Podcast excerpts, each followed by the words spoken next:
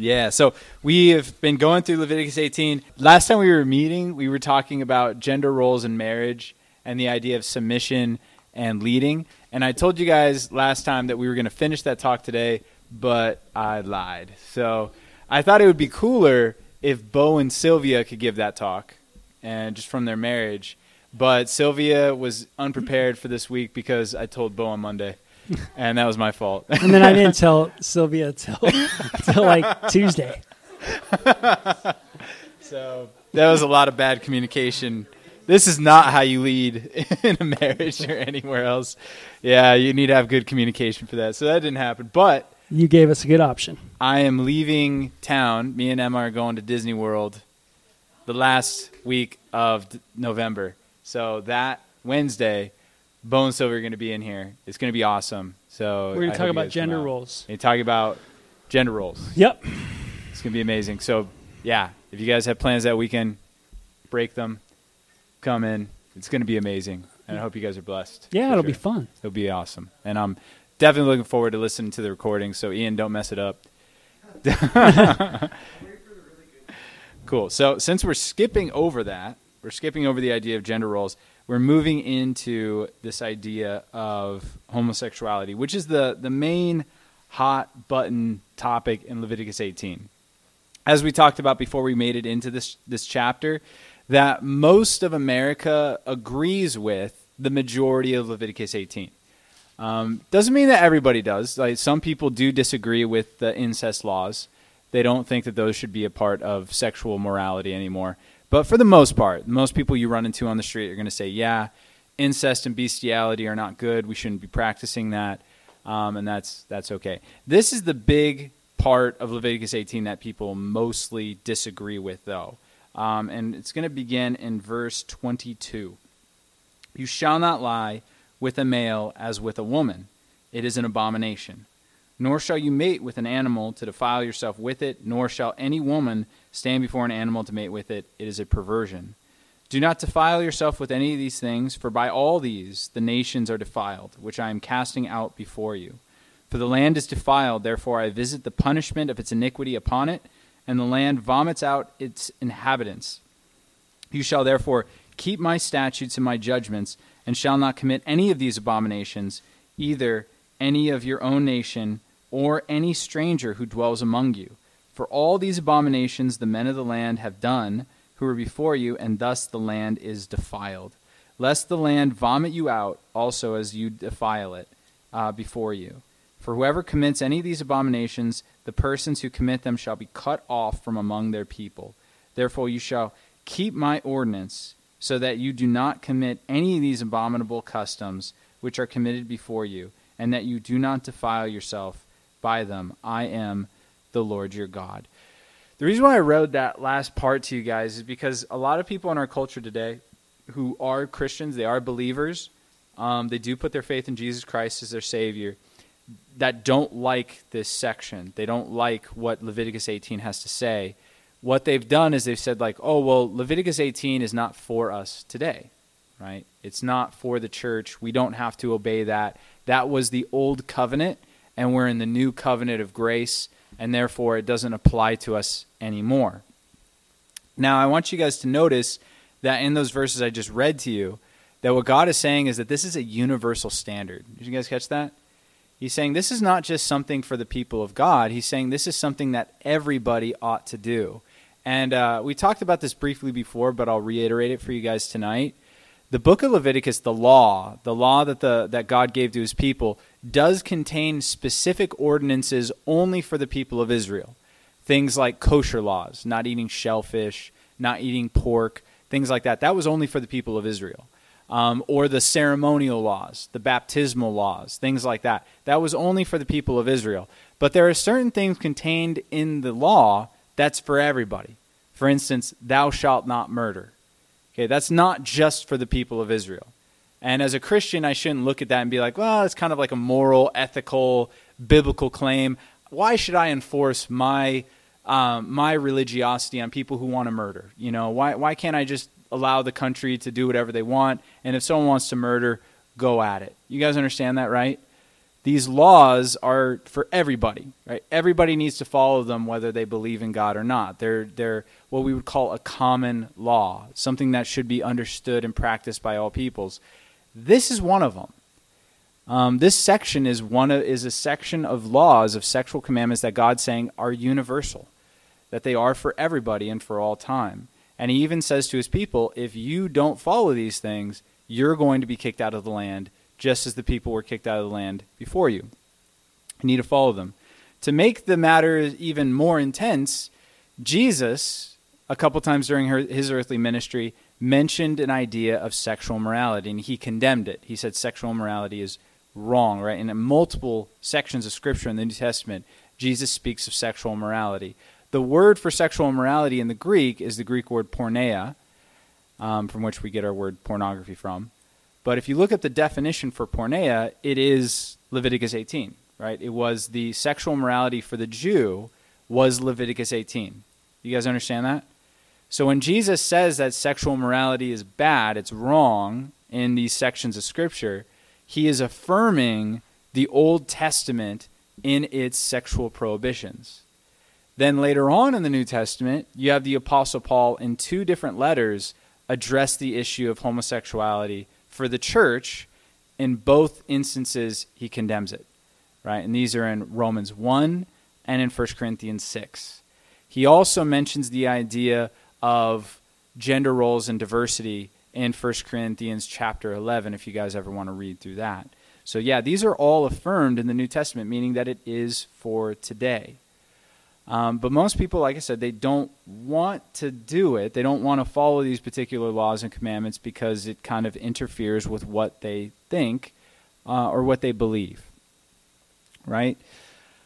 So, because homosexuality is becoming such a hot button issue, more of the church is steering kind of further and further away from it. They don't want to talk about it, or if they do talk about it, they again they say these are things that we don't listen to anymore as a body of believers. Right? Is there anything you want to say? You're jamming, dude. You're doing so good. Going through it. Cool. Yes. Excellent. But, you know, I didn't want to just finish the sermon there and be like, homosexuality is wrong. Dude, just and, end it right there. and end, and then you guys just have this like harsh command and you don't understand why. I instead want to kind of go into the idea of why is it prohibited? Why is it wrong? Why does God say no to the idea of homosexuality? And I'm also going to kind of address some of the common um, the common misconceptions about this command and some of the common objections to this commandment. Okay, and like I said, we'll leave time at the end for you guys to ask questions. So the first thing let's begin with is why is it prohibited? Right? Why is it prohibited? Now we've touched on this before, but God created sex for a particular purpose and reason. And Bo, what what is that reason? I don't know. Okay. No. All right, I'll go into it. No, I'm just kidding. No, you, we've talked about this many times, right? That that there's a purpose for the sexual relationship. And does anybody here remember kind of some of the reasons? I talked about the kind of ontological arguments in the past with you guys, meaning you have to move everything back to God's nature, um, how God is. Like, how does God describe himself? And how does that relate to sexuality? Um, does anybody remember any of that, or you guys have any thoughts towards that? Because me and Peter, man, we can lecture on this stuff all the time. I mean, this is what we do, but it's important for you guys to kind of work through it. Um, you know, so what do you guys think the purpose of sexuality? How- What, what's your understanding of it? What? Babies. Babies. Okay, so be fruitful and multiply. that is one reason. Yeah. Right. But God could have made us to procreate in a different way, right? We could procreate by budding. You know, some animals do that, where it just comes off your head, and then mm-hmm. just like, and that's how it does it. Drop a- Yeah, it just right. drops out. You know, like Yeah, why? why do we have to be together? Why do we? have Why to- does yeah? Why does there have to be a community? Why does there have to be intimacy? Why does there have to be unity? You know, do you guys remember? That's right. So, because God Himself is a community, because God Himself is a unity, He created us in His image and likeness, which means that we have a uh, very particular role in the creation, and that role is to reflect the nature and characteristic quality of our Lord in heaven, right? That's that's why humanity is here. That's your number one role and purpose in life. And part of reflecting God's nature is revealing his nature as a community and as a unity. Right? So he created marriage and he created intimacy, sexual intimacy, as kind of like the the peak. If you think about the pyramid of, of human community, marriage and sexual intimacy is the peak of that pyramid. Do you guys get that? Where it's like friendships and stuff, do they reflect God's nature? Mm-hmm. Yeah, right. If I have a friend, that's reflecting the nature of God's community within himself. It's reflecting his unity. It's reflecting his diversity, right? There's really cool natures to friends. Uh, or even if I have a job, right? Does that reflect God's nature a little bit? Mm-hmm. My relationship between me and my boss, right? That reflects the nature of God having authority within his Godhead. We've talked about that, right? So every relationship I have does reflect a nature of God. But what I'm saying is that marriage is the absolute pinnacle.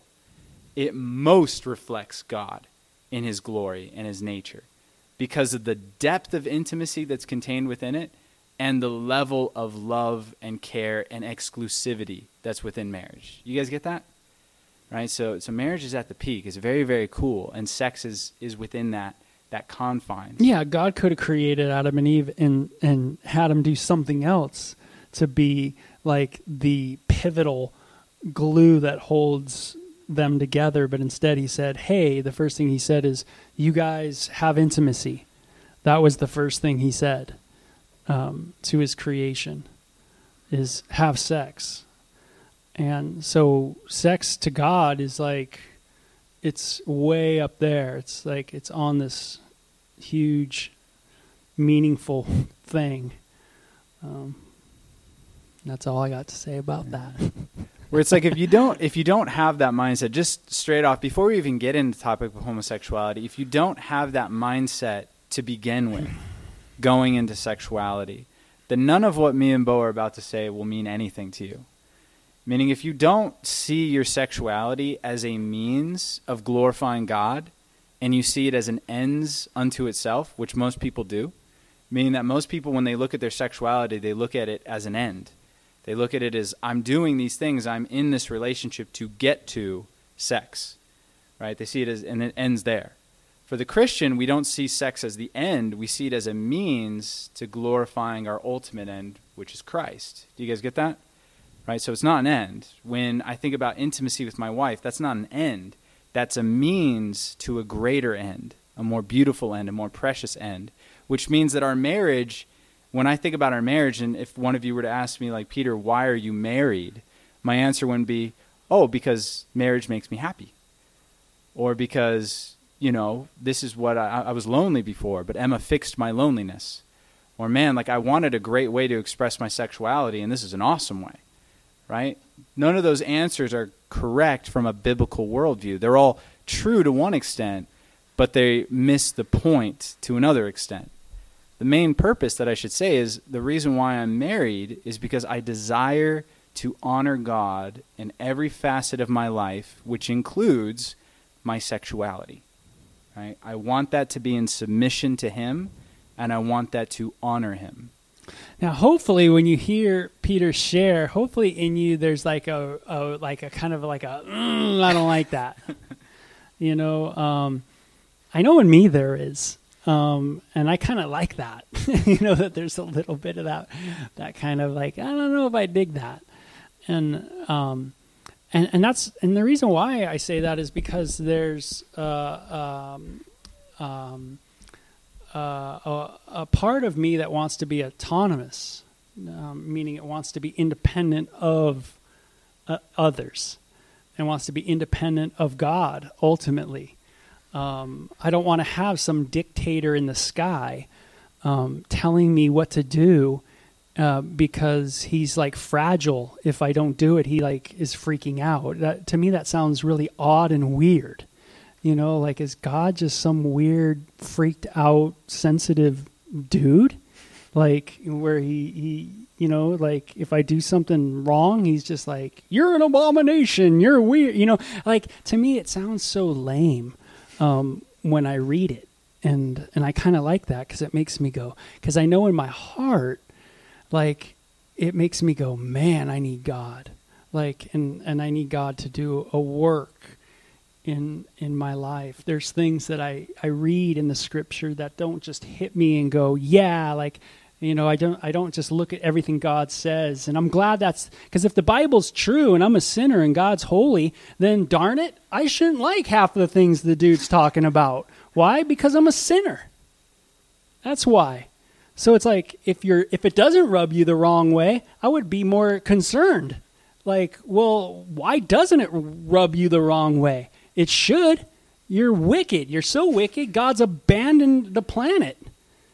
I mean, that's that's how bad we are. So it's like, man, his words got to hit me a little funky. You know, it's got to when he when he speaks, there's there should be a little bit of like I don't know if I like that. You know, with God. And so I, that's what I mean. I kind of like that feeling when I read God's word where it says, flee youthful lust. I kind of read those things and I go, why? What's wrong with you? God, are you like overly sensitive to me or what? Are you like, again, are you some weird dude? And, you know, that's kind of, you know, freaked out, some freaked out parent who's like hypersensitive or, or those type of things. And, and then I have to, then I, because I know the Bible, I'm able to go, well, no, God's character is not like that. You know, um, you know, it's not that God's overly sensitive or that He's freaked out by these things. It's that He knows me. I'm I'm His creation, and He knows purpose for why He created male and female. And so it comes back to that argument of, am I going to submit my sinful will over to the will of God? And that is not an easy question to answer in human beings. Don't ever think that is. That is a very difficult um, question to answer. It's not simple to just submit yourself to a king or submit yourself to someone and say, Yeah, I, am going to agree with you on everything that you say concerning my intimate life you know, my intimate parts? Am I really willing to give you everything? You got to show that your character is good before I do something like that. I don't just give my sexuality and my intimate thoughts to everybody.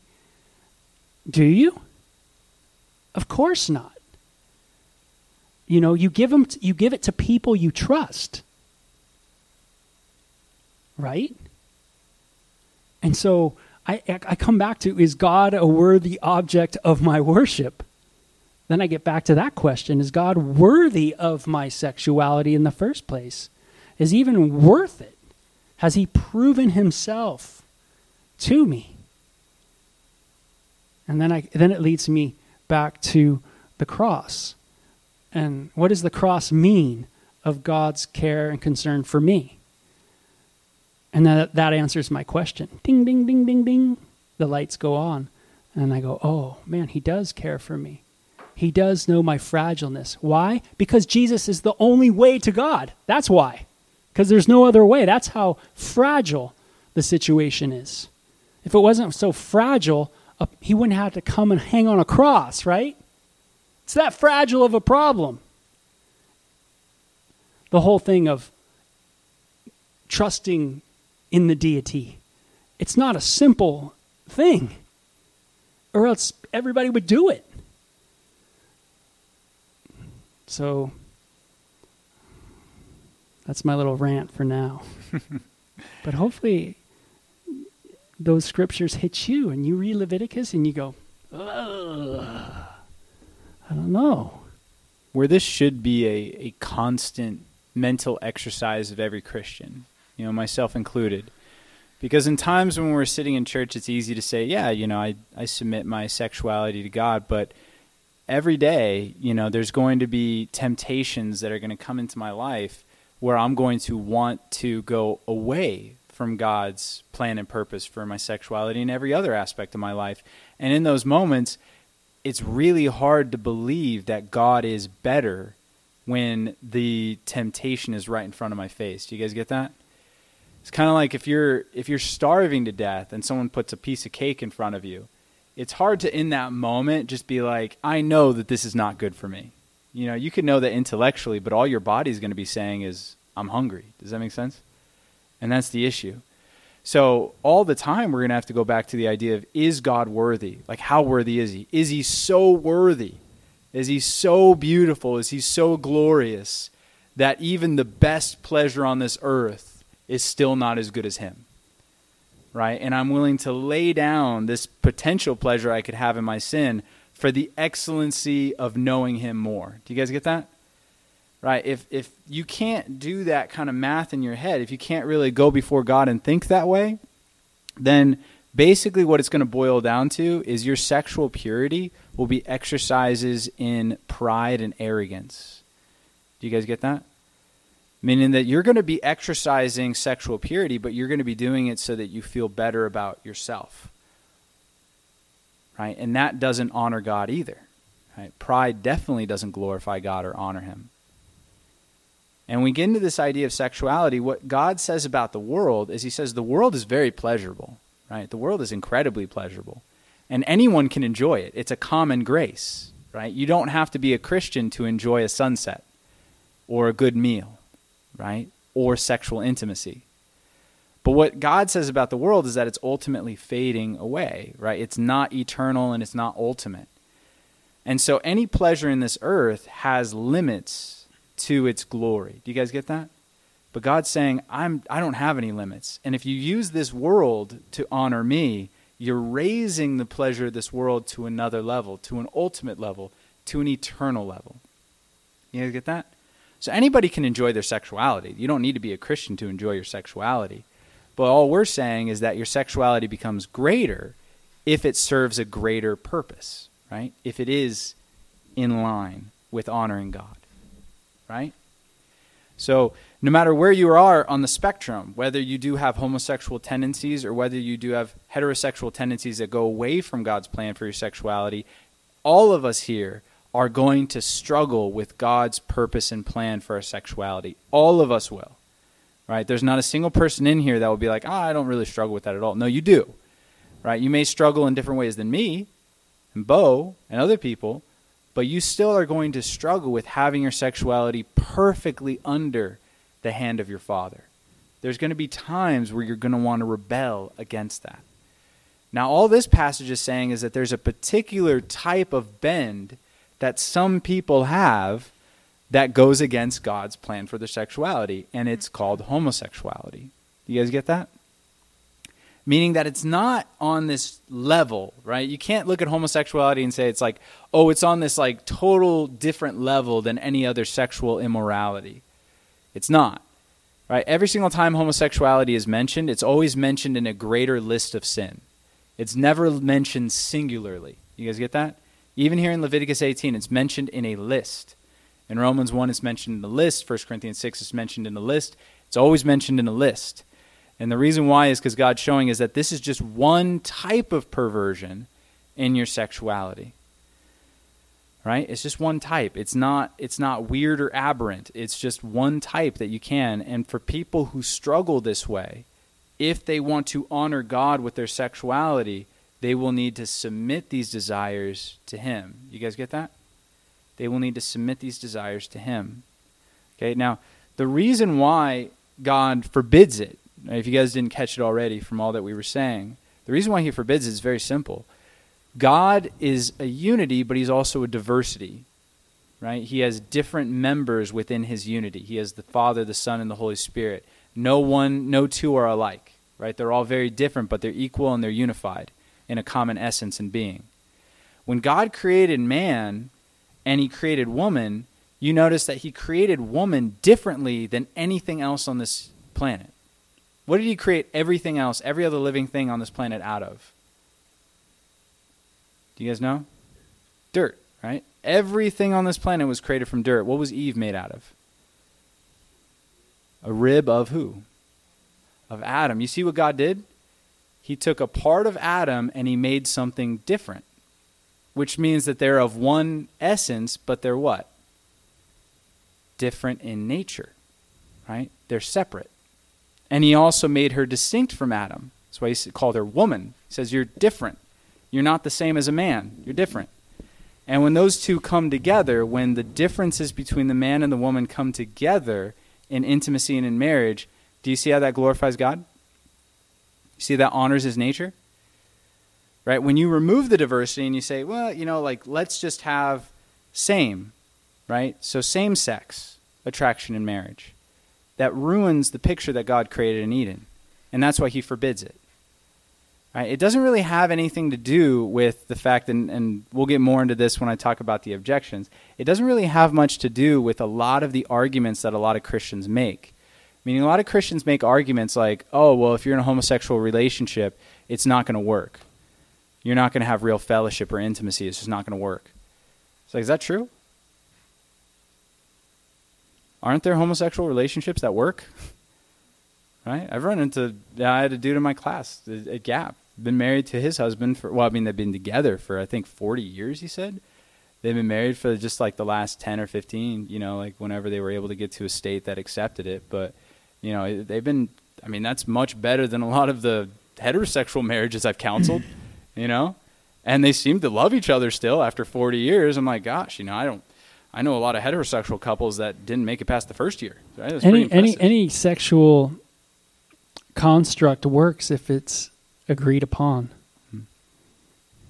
That's right, right? As long as there's common agreement and unity, right? It can work, right? So that's not a good argument, right? The fact that it doesn't work is not a good argument. It could work, but does it glorify God is the question, right?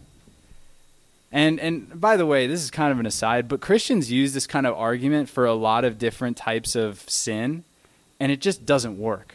Right? They'll tell people like, "Oh, you can't drink." you're going to ruin your life. It's going to completely mess up everything. Is that true? Does everyone who drink ruin their life with alcohol? Everyone. That's why Jesus' life was ruined. He drank he the drank wine. of the wine at the end. Man. He, yeah. it's like no, like tons of people drink and it doesn't ruin their life. And when we talk about things like even getting high or something like that, does everyone who get high automatically ruin their life? Bad life. It's like auto- down the toilet, sewer. That's right. Look at me. Yeah, Bo. I'm a mess. Loser Not until he repented of that right. wickedness. You know. no, it's like obviously it's not going to ruin your life. It it will really take down some people. That's right. But it won't take down everybody. That's right. Right? Or people, or they say like, oh, well, you can't have multiple partners, or you can't live together before marriage because it will ruin your relationship. Some people live before together before marriage and they do great. Some people don't live together before marriage and they do terrible. Right? You know, don't don't date a non-believer because it won't work out. There are couples that are dating, you know, they're unequally yoked and they they've been married for a long time. They do great.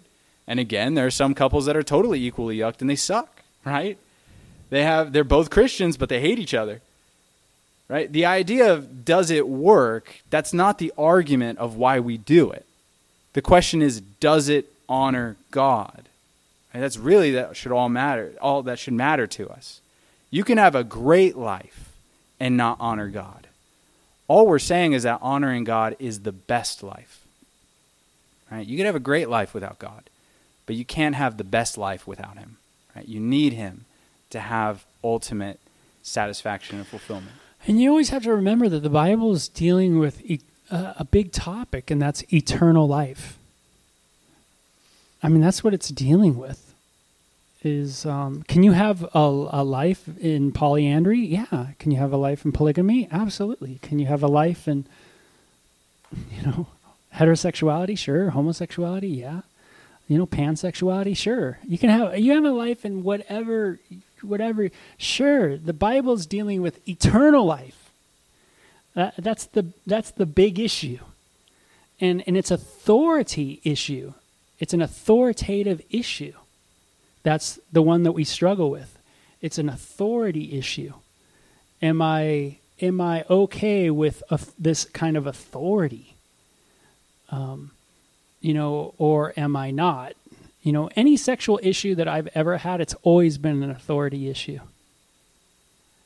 It's always one of, like in the garden, it's the same story, right? Did you really say? Did God really say no?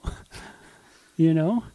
That's always the the big issue, you know. So, um, you know, you always got to remember that that the Bible is always dealing with things on eternal levels. On, yeah, you can have a happy life, um, and if that's what you're shooting for in life, is to live a happy happy life, like on the planet, then sure, man, go, you know, do what you got to do, you know, um, that kind of thing. But if you're shooting for eternal life, and and and you're investigating that. You're looking into is the Bible a a worthy authority over your life?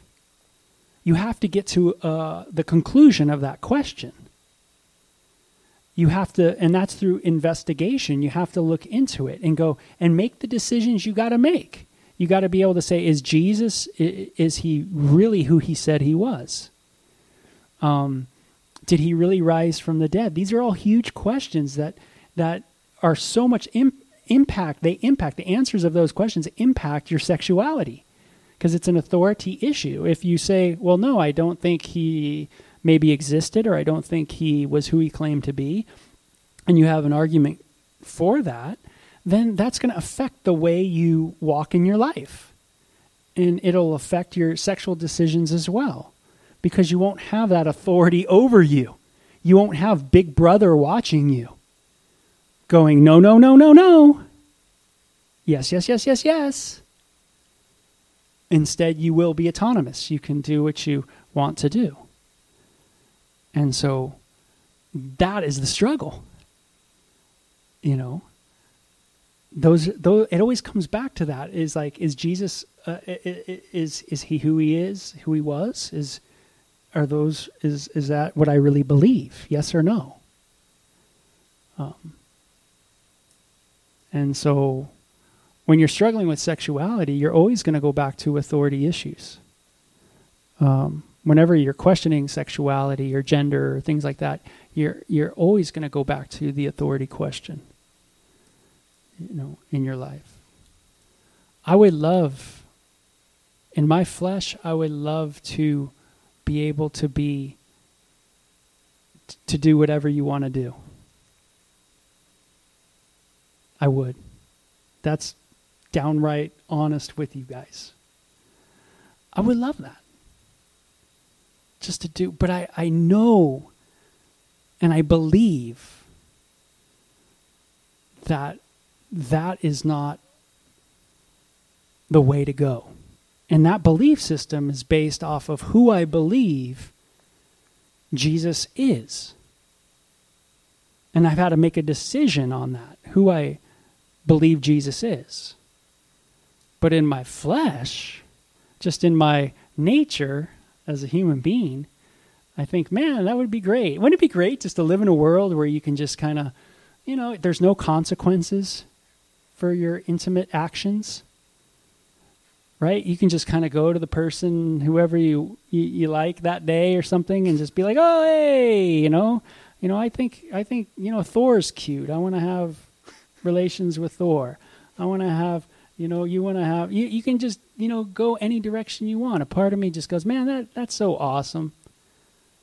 But then I think like how I grew up too, and I think, did that really work?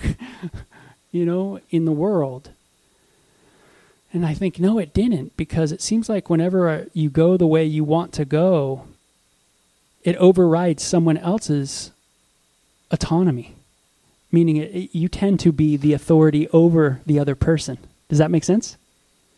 Meaning, even though I don't want God to be authoritative over me, I don't mind me being authoritative over you. Does that make sense? Meaning, there's something in us as human beings that we can't get around this idea of authority. We don't we don't want God to be an authority on our sexuality, but again, I don't mind me being an authority on your sexuality.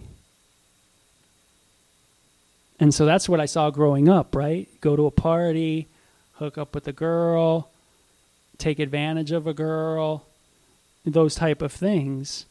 You know, you know it's happening. You know you're taking advantage of the person they probably know they're getting taken advantage of as well. And you're you're pursuing that, you're going down it because you at that point are the authority. The buck could stop with me It could I could stop right at a moment and say, "Hey, this ain't this probably isn't what you want and it's probably not what I want." You know, we probably shouldn't be doing this. It's not going to go, in the greatest way. Probably going to wake up in the morning and be like, "What do we do?" But there's something in me that oh, that that puffs me up and makes that authority go, I, I don't care what you think.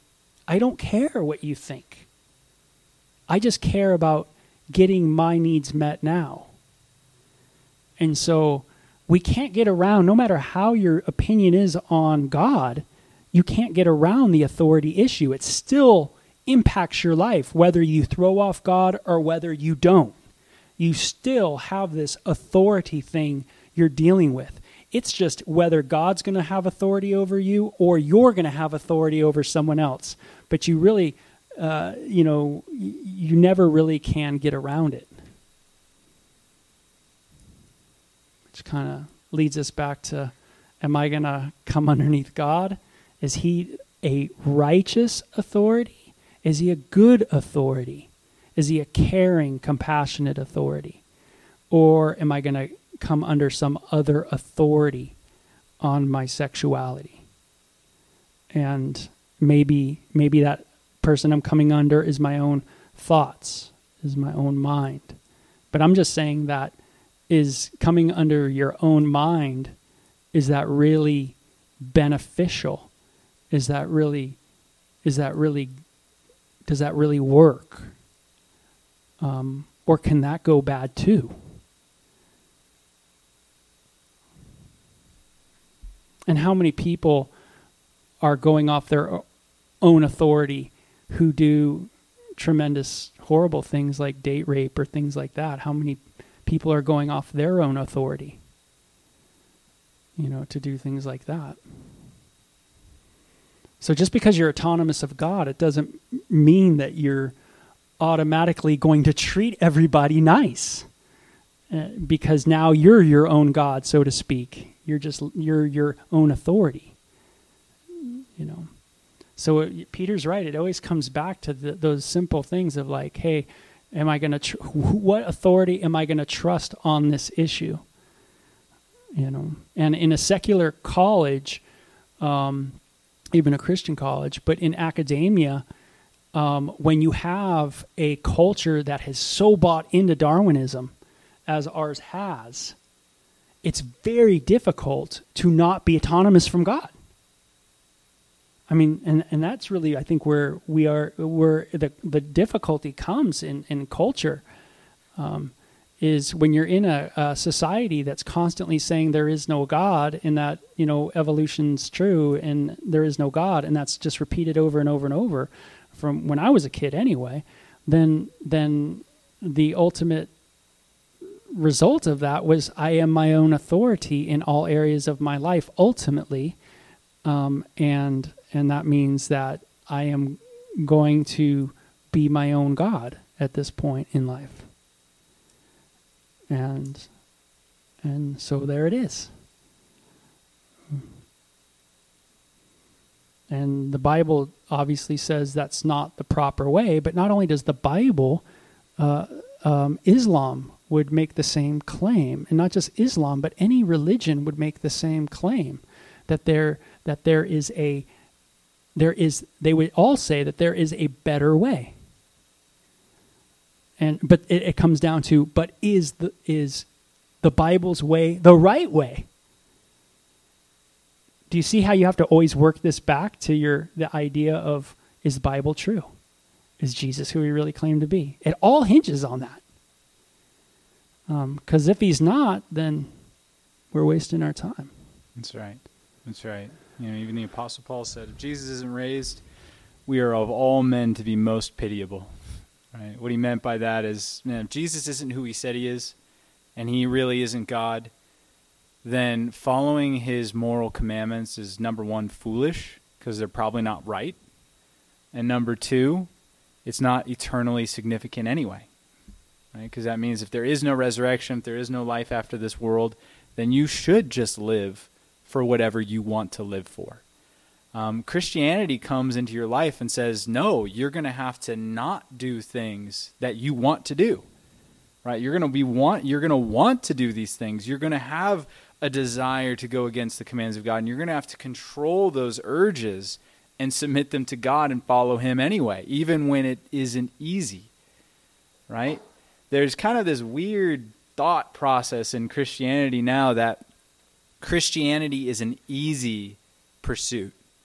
That you're just going to want to do the right thing all the time, and you're doing the right thing is always going to feel good and it will always be beneficial. And the fact of the matter is is that was doing the right thing beneficial for Jesus? Did it benefit him in a physical way? Did it benefit the apostles to follow God? Right? It cost him everything, right?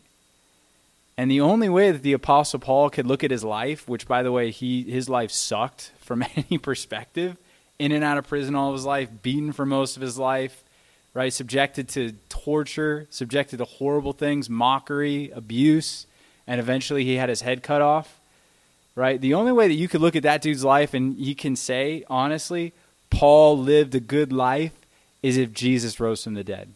Does that make sense? Because then he was following someone who had a significant ministry and who was leading him to eternal life. Do you guys get that? That's the only way you can reconcile the two in America, we have this kind of issue where we live in a land of prosperity. And so we feel as if Christianity should just be easy. We feel like it should just always be profitable for us. And we are so resistant to suffering. We're so resistant to loss. We're afraid of it. And we're afraid of what following Jesus. We're just like, gosh, when even the thought of loss enters into our minds, we become fearful. Do you guys get that? That's why the Christian church went ballistic when there was thought when there was talks about homosexuality being legalized, right? Homosexual marriage being legalized in America. Christians were freaking out. It's like, oh my gosh, what does this mean? What does this mean? Well, it means what it's always meant. The world doesn't want God, right? Why should the world going away from God affect you in the slightest? right? Your relationship with God should be about you and Him anyway, right? So the world's going to do what they're going to do. That shouldn't impact your relationship with the Lord, and it shouldn't impact your love for the people around you. It shouldn't move anything, right? But we freak out because when the law starts coming against us, we panic because we see loss coming down the road, and we don't want that, right? Christianity is a pursuit of great gain but only through terrible loss. Right? That's what the cross teaches us. Jesus had great gain through the cross, but he also had terrible loss. Right? So as I have to deal with my sexual desires that go against God's will, there's going to be a level of suffering in me of having to suppress those and having to not follow them. But it's better for the excellency of God. Do you guys get that? That's the contention. So whenever you guys have struggles, do you go back to that? Or do you just kind of white knuckle it and you're like, no, because God said no, you know, and so I won't do this. And man, this is gross. I can't be a part of this, right? If, if that's all you do, at best it's going to make you self-righteous. At worst, you're going to just beat up on yourself all the time because uh, you're not going to find victory and you're just going to feel like a dirtbag. Right? The only way you're going to have any true victory is if you're able to dial it back and go like, wait, wait, wait. Is God worthy? did he say this? Is this for him? Right? So that even if you fail, you're like, well, he died for me. He loves me. I'm going to keep pursuing him. Right? It's okay. Does that make sense? That's why you hear a lot of Christians say things like, dude, I just can't forgive myself. You know why they say that? Why they say I can't forgive myself? They say that because they weren't doing it for God in the first place. They were doing it for themselves and they failed themselves. And that's why they can't forgive themselves. If you're doing it for God, does God already forgive you? Yeah, He does. The reason why you can't accept His forgiveness is because you weren't doing it for Him in the first place. You guys understanding this? All right, so next week I want to get into the idea of objections and we can get into much cooler stuff. I think this has definitely been an awesome talk though. Yeah. If And- I could if I could share one more thing. Yeah, Is yeah. that cool? Is Yeah, that cool with you guys? One more thing I'm going to hit you with. And then we'll do some questions. Smack. No.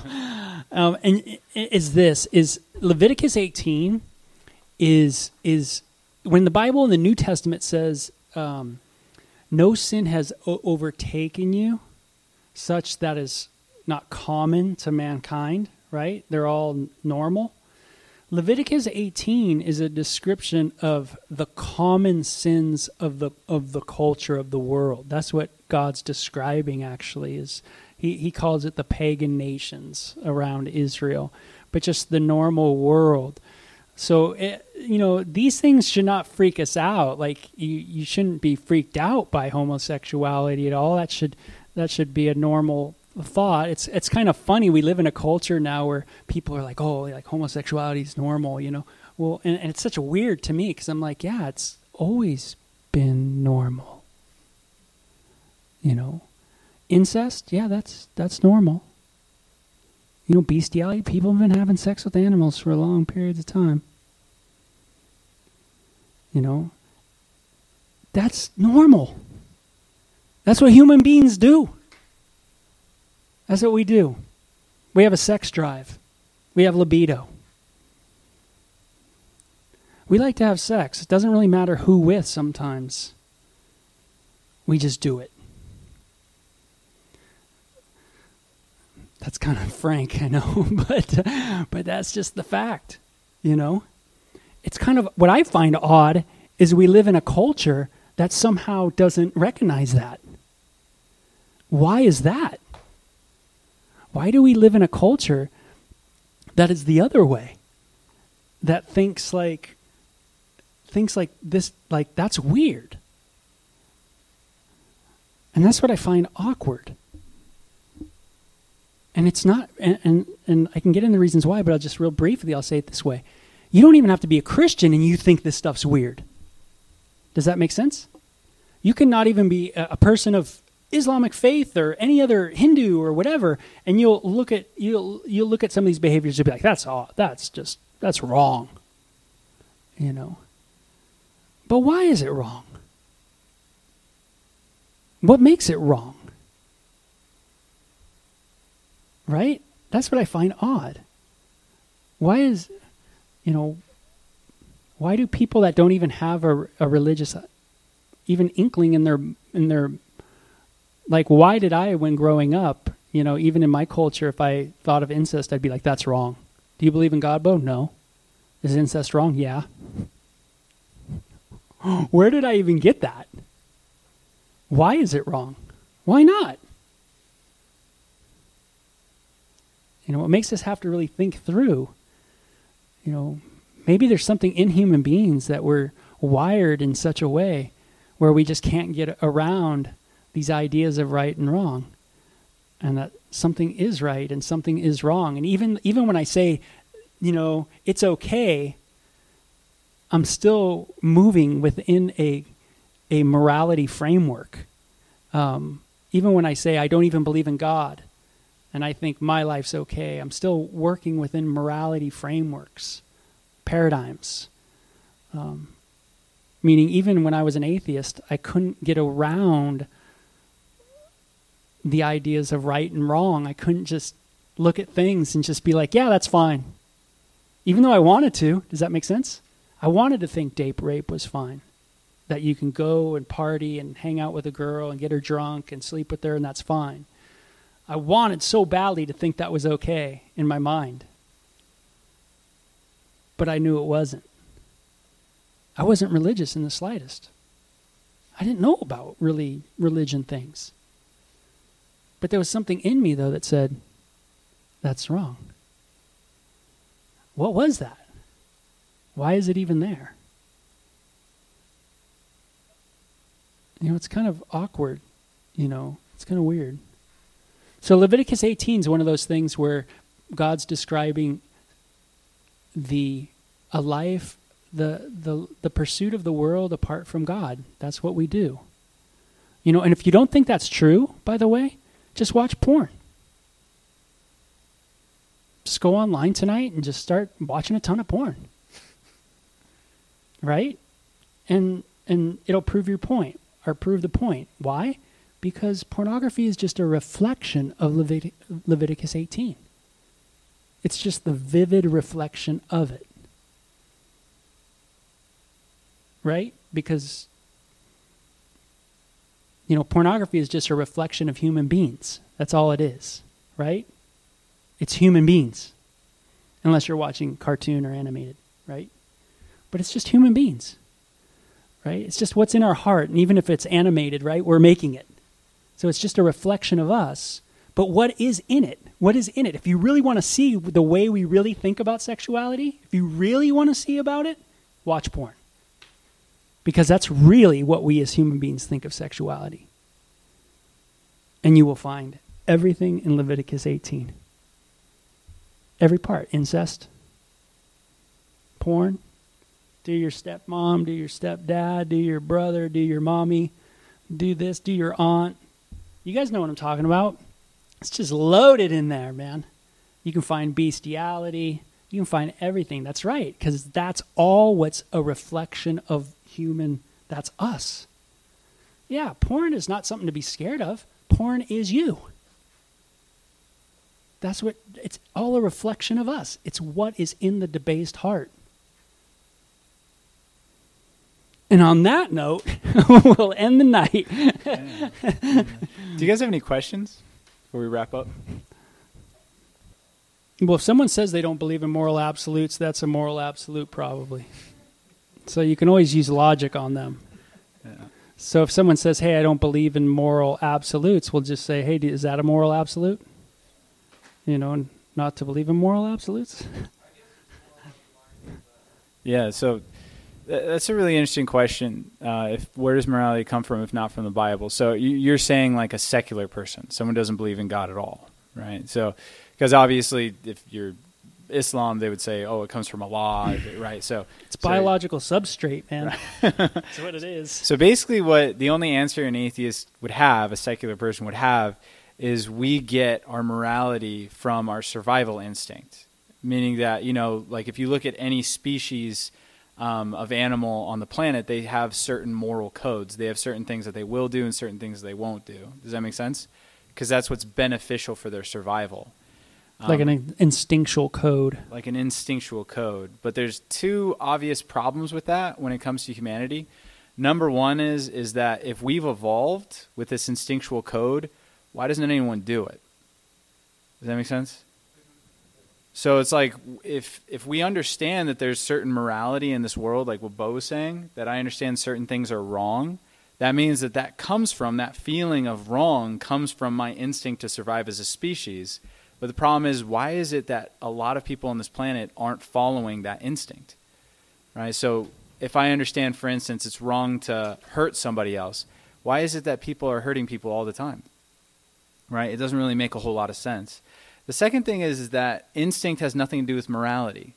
And we all understand that when we look at the animal kingdom. Meaning, like, is it moral? Like, what's the use of talking about ethics when it just comes down to instinct? So, like, for instance, if a if uh, in lions, in, in the species of lion, if uh, a dominant male gets taken out by a rival, he will go into that den and he'll eat all the cubs of his rival. Uh, of his rival. Does that make sense? He actually eats those children. Now, is it any real use me looking at that line and saying that seems like morally wrong? That seems evil. Like, am I really going to look at lions and be like, what an evil species of animal that they would do that? Right? I wouldn't say that because that's just what is good for them, right? That's how they've, that's their instincts. It, that it really doesn't have any bearing. So, why is it that when I look at a human and they do something that I don't think they should do, I say, you shouldn't have done that? Do you understand that? Right? You would never say that to an animal because that's just its instinct. If I see another human being, like, or if I look at animal species, I don't think I've ever seen an act of consensual sex in the animal kingdom ever. Does that make sense? Whenever I see like two birds having sex, it always looks like the male One's bird's like, running, man. One's running. the female or One's something. like, I'm like, getting out of here. You The know, other it's one's like, like, it doesn't look it doesn't look happy to me, you know. Or if I see two dogs, like it doesn't seem like the chick's too into it, you know. Like No, the male dude. dog just like comes in and just like jumps on her and does what he wants and then leaves. You know, it's like doesn't seem too consensual. Am I really going to look at those animals? I'd run like, too, man. I'd run too, Emma. I'm really going to look at those animals and be like, oh, rape. You know, like molestation, horrible. Yeah. It's like no, that's just how they procreate. yeah, in Animal Kingdom, it's all misogynist. it's all mis- misogynistic. People always complain, you know, it's misogynistic. You know, male run. Yeah, it's all run male. besides spiders, maybe the Spider Kingdom's the only different one, right? They're the pure kingdom, man. That's right, because it's it's more uh, uh, uh, matriarchal. Yeah, yeah, the women usually eat the men though, Yeah, so I don't they- know if it's too much they- pure. yeah, totally. sadomasochism kind of thing. But yeah, but you see the point though, right? If if a man raped a woman though, I wouldn't be like, oh well, he's just that's his instinct to procreate. Like there's nothing wrong with that. Obviously, we would say there's something wrong with that. So what what you're just showing them is that you do believe in morality, you just don't understand, right? And if there is a morality, you do have to ask the question of where did it come from? It clearly doesn't come from our biology or instinct. It supersedes that. Right? So as a Christian, I believe it comes from God and his nature, but that's it. Yeah, some they're gonna they're gonna say though. People usually say, well, it's like instinctual. You know, morality is instinctual. But the problem is, is we make judgments off of instinctual reactions. Um, does that make sense? We have another capacity as human beings, not just to react on instinct, right? So if um, there's a fire, I think C.S. Lewis puts it like this: if there's a fire and your instinct is to flee from danger, but if you know there's a child in the in the house, then there's something that's overriding the instinct to for survival. Does that make sense? You know, so so that's what human beings have. They have a capacity to not just have instinct, right? Like sexual urges, instinctual urges, and, but they have a capacity to make judgments off of the instinct, whether the in, whether to override it or not. So it's so if someone says who doesn't know, uh, doesn't believe in um, kind of a deity, you know, where uh, morality, sense of morality, they would say, well, you know, we just get it from our instinct in biology. Well, well, no, then why do we make judgments off of our instinct? Why do we make judgments about our instinct? So it's got to be something even above our instinct that's happening. We're making judgments to override instinct, you know, all the time. Any other questions? It's a good question. It's a good question. That's cool, man. Awesome, Yeah. Bo. You want to pray for us? No. Cool. All right, you guys Sure. are dismissed. Right. Yeah, let's pray. Father, we thank you for the mercy that you've shown us in your Son, Jesus. Uh, we, we ask that you would help us uh, to understand you more, that you would give us opportunities uh, throughout this week to get in your word and uh, to get the answers that we need for life. And we pray that you would put a, a love in us for our community and um, help us to uh, shine uh, that love with other people. In Jesus' name, amen.